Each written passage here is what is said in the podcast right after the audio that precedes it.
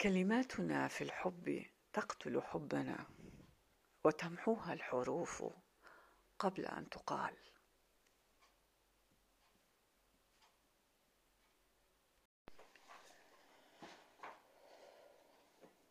الرهان الصعب. كان يعيش في أحد المدن الجبلية شاب اسمه بدر.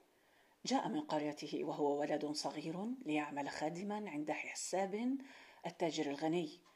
كان هذا التاجر يملك كل شيء يمكن أن يشتريه بالمال وصار يشعر بالملل لأنه لا يجد شيئا جديدا يشتريه فوق ما عنده ولا عملا يمكن أن يقوم به.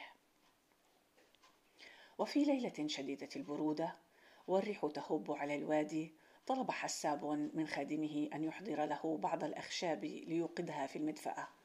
أحضر بدر الخشب ووضعه في المدفأة وأشعله. قال حساب لبدر ما المدة التي يمكن أن يقضيها إنسان واقفا وسط الثلج فوق أعلى جبل في المنطقة دون ملابس وبلا تدفئة والرياح الباردة تهب أجاب بدر لا أعلم يا سيدي ولكن أليس ذلك غباء ممن يفعل مثل هذا العمل؟ قال حساب ربما ولكني أتحدى أي رجل يستطيع أن يقوم بذلك.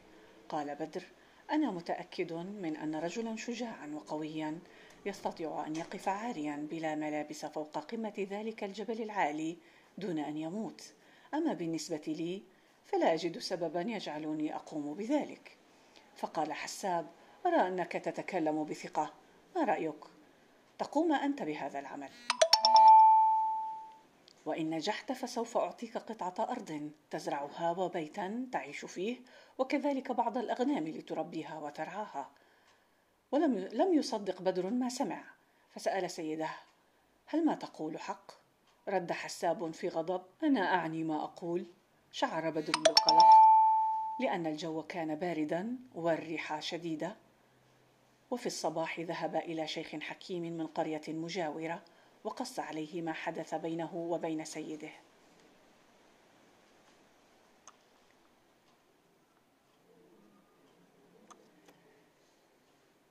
سمع الشيخ الحكاية في هدوء وفكر طويلا ثم قال لبدر سأساعدك يا بني ففي الناحية الأخرى من الجبل هضبة عالية سأذهب إلى هناك وأوقد عندها نارا في الليل وستراها من المكان الذي تقف فيه فوق الجبل. لا بد أن تنظر نحو تلك النار وتدقق النظر فيها طوال الوقت ولا تغمض عينيك. تذكر حرارتها لتشعر بالدفء. وتذكرني أنا صديقك سأظل بالقرب منها لأشعلها أكثر وأكثر ولا أجعلها تنطفئ ابدا طوال الليل. وإذا نجحت في مهم في مهمتك وبقيت حيا فسوف أطلب منك شيئا. شكر بدر الشيخ وذهب إلى بيت حساب وقال له بثقة أنا مستعد يا سيدي لتنفيذ ما اتفقنا عليه. وعندما حان وقت المساء أرسل معه حساب عددا من الخدم إلى قمة الجبل ليراقبوه. وهناك خلع بدر ملابسه ووقف يرتعد من البرد.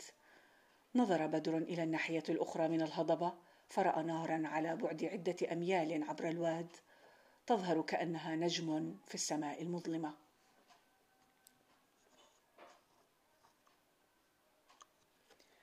أخذ الجو يبرد أكثر وأكثر.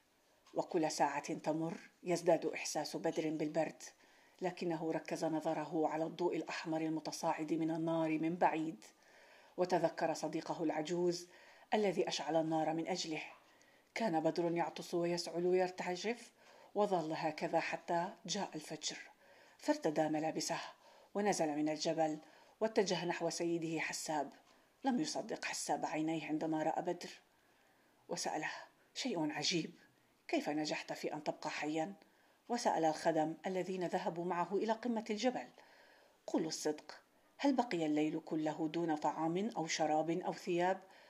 أجاب الخدم نعم فعل ذلك. فقال حساب أنت شاب شجاع يا بدر كيف أمكنك أن تتحمل ذلك؟ فأجاب كنت طوال الوقت أنظر إلى نار فوق هضبة بعيدة. فقال حساب ماذا تقول؟ كنت تنظر إلى النار إذا فقد خسرت الرهان. لن تنال شيئا مما اتفقنا عليه وستظل خادمي.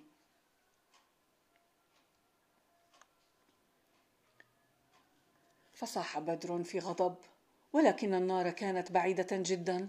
فوق الهضبة المقابلة فقال حساب لن أعطيك الأرض لم تعمل ما اتفقنا عليه. لقد أنقذتك النار. حزن بدر حزنا شديدا. وذهب إلى صديقه الشيخ الحكيم مرة أخرى وقص عليه ما حدث.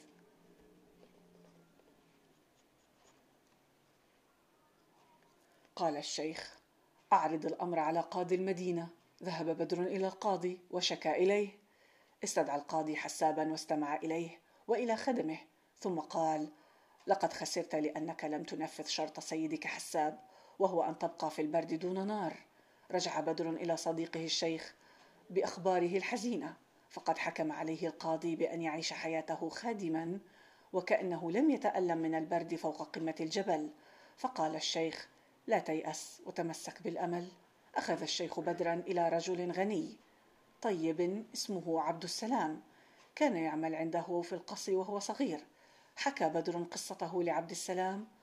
قال عبد السلام لا تقلق يا بدر فسوف أفعل كل ما أستطيع لأرجع إليك حقك.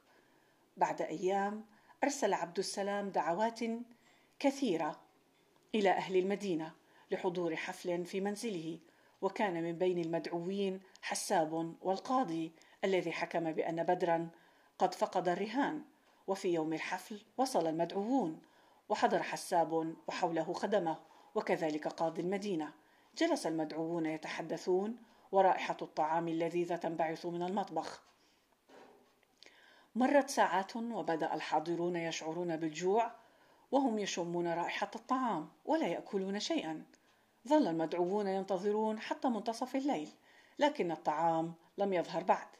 بدأ الجميع يتساءلون عن سبب تأخر الطعام.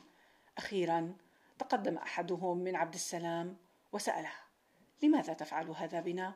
كيف تدعونا إلى حفل عشاء ولا تقدم لنا شيئا؟ أجاب عبد السلام في دهشة. ماذا؟ ألا تشم رائحة الطعام اللذيذ؟ قال الرجل. بلى نستطيع أن نشم رائحة الطعام لكن الشم لا يشبع. قال عبد السلام. إذا شعر الإنسان بالدفء لأنه ينظر إلى نار بعيدة فينبغي أن تشعر بالشبع لأنكم تشمون رائحة الطعام اللذيذة. فهم فهم الناس ما يقصده عبد السلام وأدرك القاضي خطأه وخجل حساب وشكر صاحب الدعوة على كلماته وأعلن أمام الجميع أن بدرا أصبح مالكا للأرض والبيت والغنم. عند ذلك أمر عبد السلام بتقديم الطعام وبدأ الحفل السعيد.